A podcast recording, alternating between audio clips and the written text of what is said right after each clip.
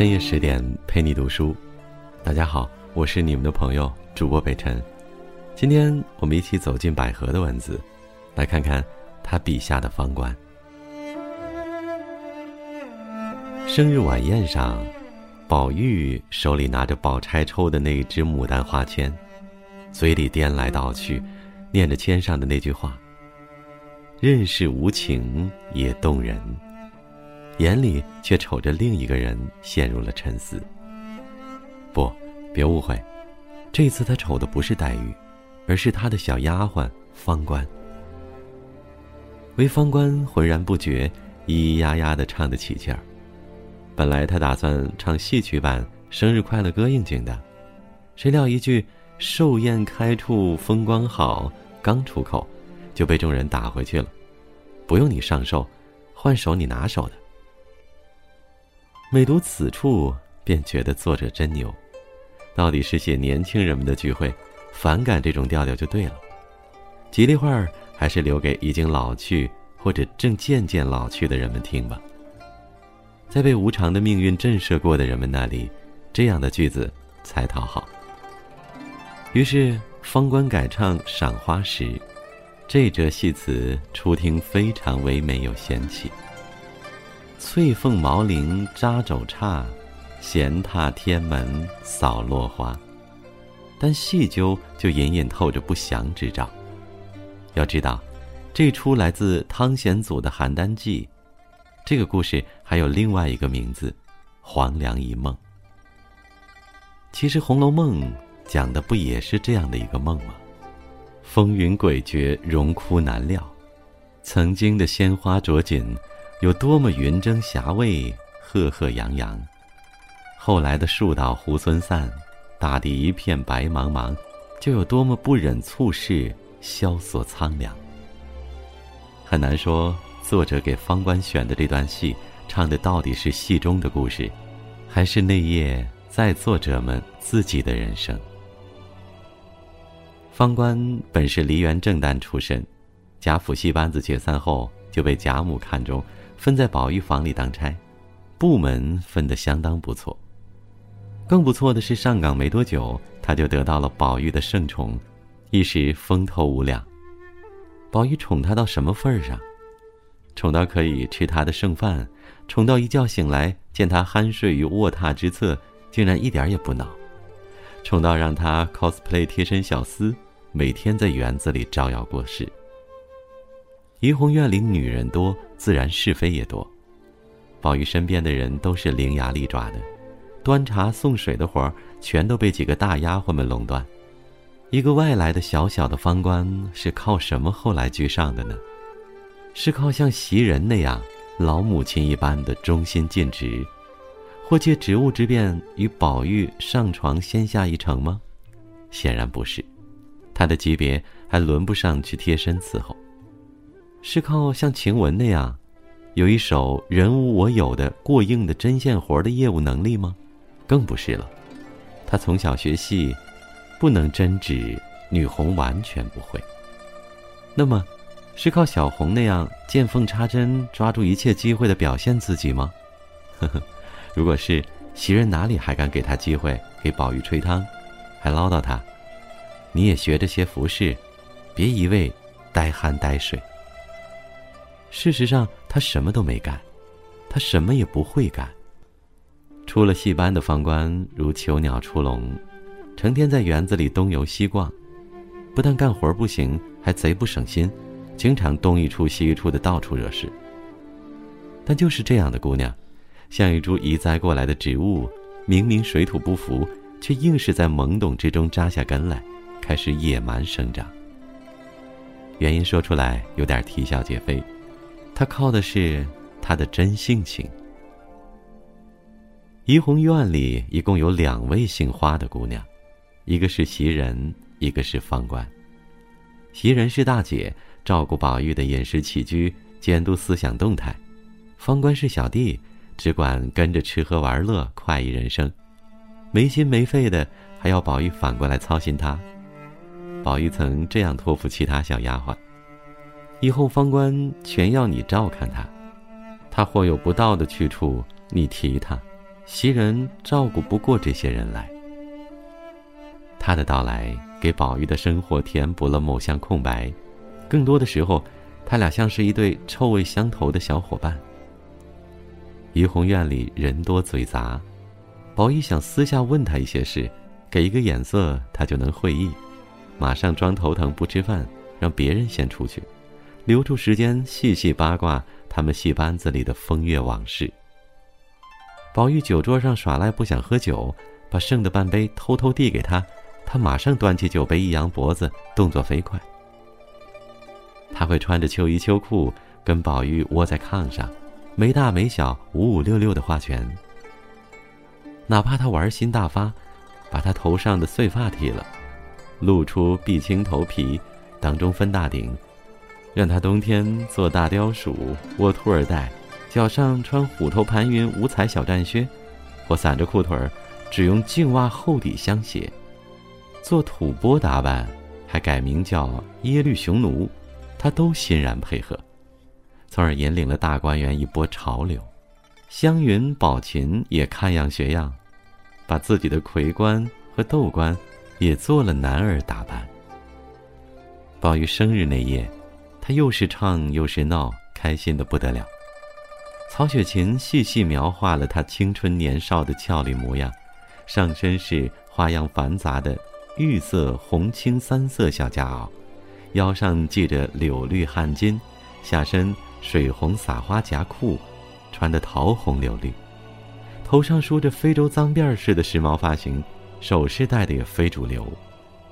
左边耳眼内只塞着米粒大小的一个玉塞子，左耳上单戴着一个白果大小的硬红镶金大坠子，虽然不对称，却越显得他面如满月犹白，眼如秋水还晴。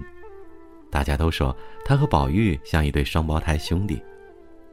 后来他喝高了，两腮绯红，媚眼如丝，睡在了袭人身上。袭人只好就是把他扶在宝玉身侧睡下，任他一觉到天亮。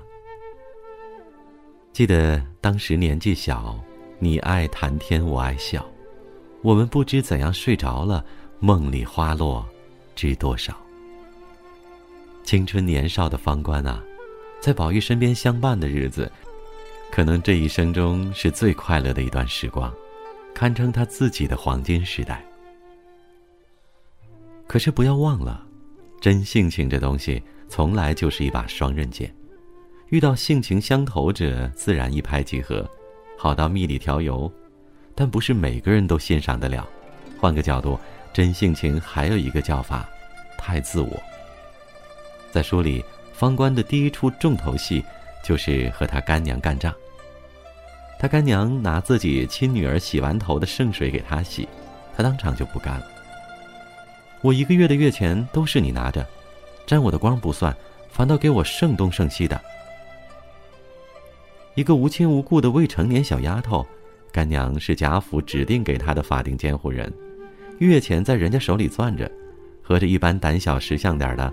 就由着人家捏巴了，可方官不行，直接上来一把撕掉两个人之间所谓母女的遮羞布，点破赤裸裸的利益关系，让对方恼羞成怒，攻击他出身和专业，辱骂他是咬群的骡子，当下吵得不可开交。围观群众对这事儿有三种看法，第一种来自晴雯，方官不省事太狂，不就是会唱个戏吗？就跟战场上立过功似的。第二种来自袭人，一个巴掌拍不响，老的太不公，小的太可恶。第三种来自宝玉，物不平则鸣，受了欺负就该反抗，必须向着方官。毕竟是主子，宝玉一发言，就给这场争端定了性，其他人纷纷帮着方官，他干娘下不来台，拍了方官两下，方官便大哭起来。他大哭的样子真好看。只穿着海棠红的小棉袄，底下丝绸撒花夹裤，敞着裤脚，一头乌油似的头发披在脑后，哭得泪人一般。这种介乎女童和少女之间的萝莉之美，让人忍俊不禁，却我见犹怜。晴雯去给他梳头，宝玉说了一句耐人寻味的话：“他这本来面目极好，倒别弄紧沉了。”这哪里是说长相，分明是说给他留一份自我，不要急于约束、逼迫他成长。晴雯闻言，便给他松松的挽了一个庸妆髻。顾名思义，这个发型不十分齐整，慵散而妩媚，将方官俏丽的小脸衬托得与众不同。于是，与众不同的方官，在宝玉和怡红院大姐姐们的娇惯容忍下，一次次尽情的放飞自我。方官第二次与人开撕，对象升级成了高一阶层的赵姨娘。她敢拿茉莉粉骗贾环，说是蔷薇销。环三爷伸手来接粉，他忙向炕上一掷，贾环只得向炕上拾了，揣在怀内，方作辞而去，看得人心酸。贾环亲妈赵姨娘打上门来，骂他势利眼，看人下菜碟儿。好不好？他们是手足，都是一样的主子，哪里有你小看他的？如果说方官跟干娘闹的是得理不饶人，跟赵姨娘可就是无理抢三分了。方官答得振振有词：“没了箫，我才把这个给他的。”还说出了金句：“梅香拜把子都是奴籍。”一句话惹来两个耳刮子。这下方官的同班同学们不答应了，一帮小戏子冲上来把周姨娘围住，扯胳膊顶肚子，一场群殴开始上演。热闹程度不亚于第九回的顽童闹学堂。乱哄哄中，自觉受了委屈的方官再次放声大哭，这次哭相更加出位。小姑娘气性大，直挺挺躺到地上，哭得死过去。这做派很难不让人想到，日后她如果也成了气候，撒起泼来绝不亚于赵姨娘。除了隔三差五与人吵嘴打架。方官与小摩擦龌龊更是不断，四处树敌。他在厨房要尝小婵新买的糕，被拒绝。刘嫂子忙凑上来说自己有新买的，给方官端上来。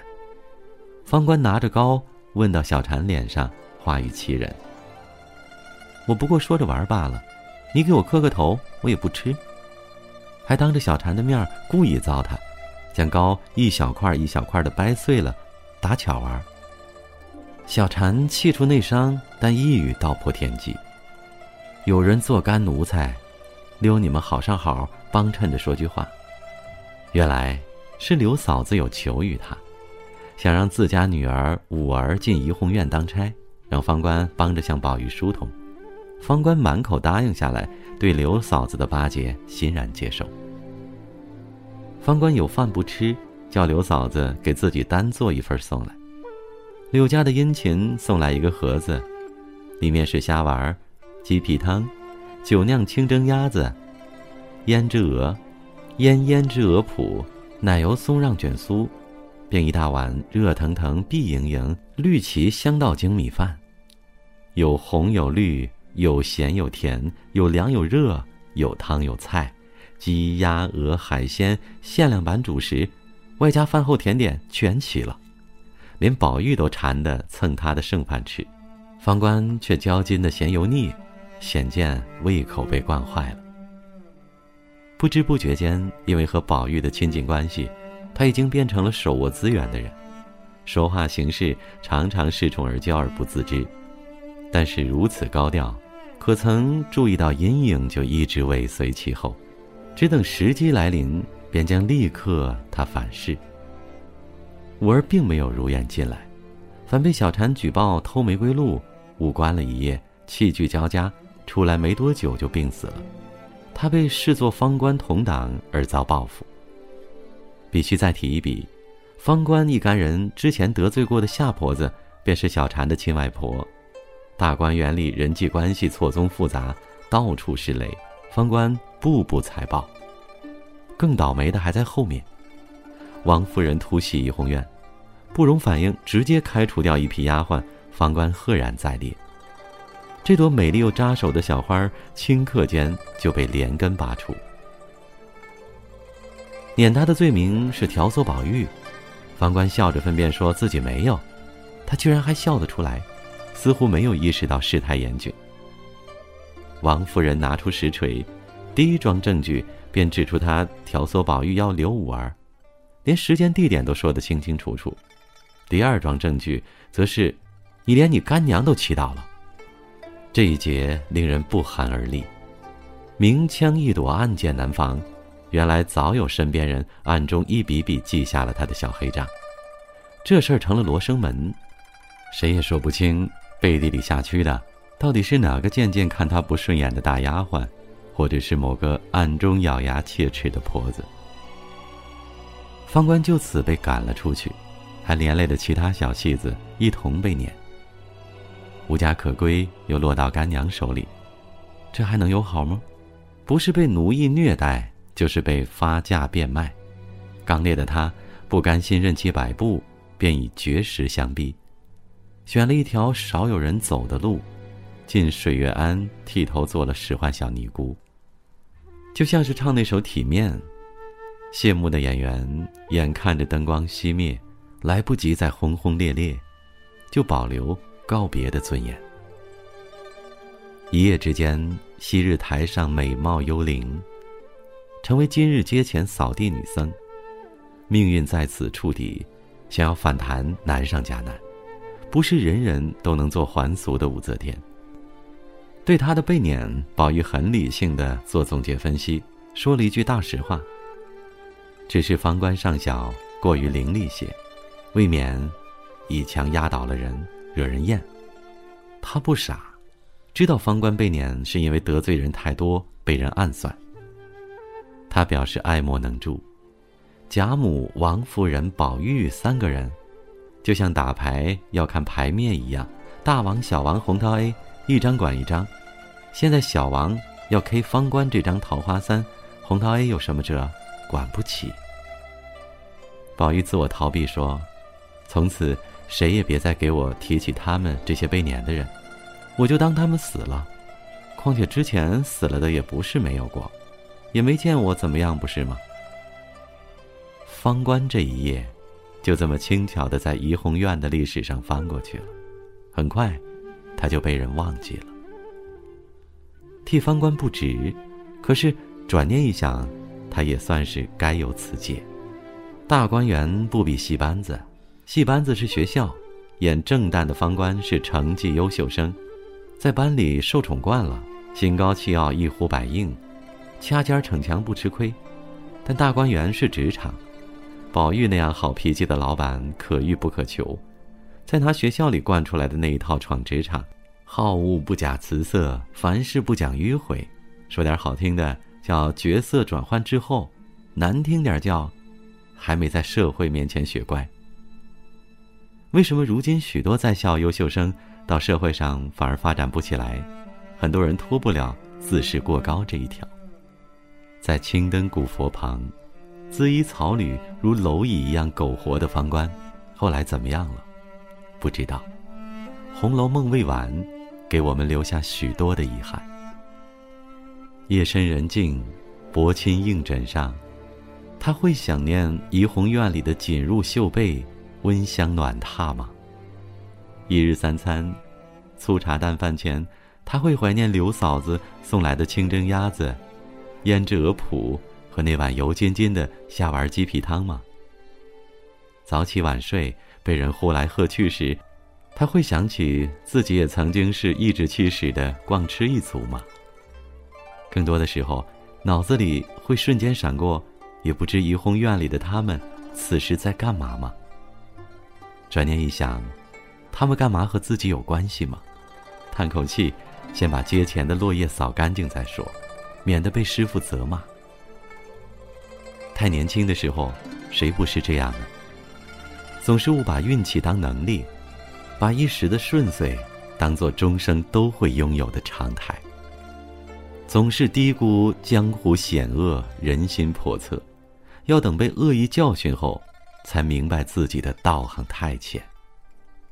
总是习惯仰望星空，以为自己一定是其中某颗灿星。最后才发现，渺小卑微如己，不过是一粒尘埃，随便一阵风，就被吹得人仰马翻。你待生活如初恋，生活虐你千百遍。说到底，是自己把生存想得太简单。方官的故事，告诉我们一个道理：来自底层的年轻人，天分越高越要当心，因为天分绝不等于起点。前路漫漫，坑满满，时刻记得腾挪闪展。留三分性情给自己与知己。存七分谨慎，混江湖和人间。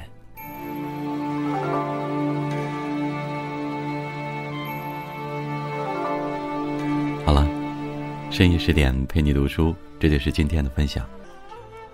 如果你喜欢这篇文章，不要忘记了在下方为我们点个赞。文字很美，声音很好听，是吗？如果你喜欢，也可以关注北辰的个人微信公众号“北辰在找你”。也有好看的文字和好听的声音，每晚陪你。我在首都北京问候大家，晚安。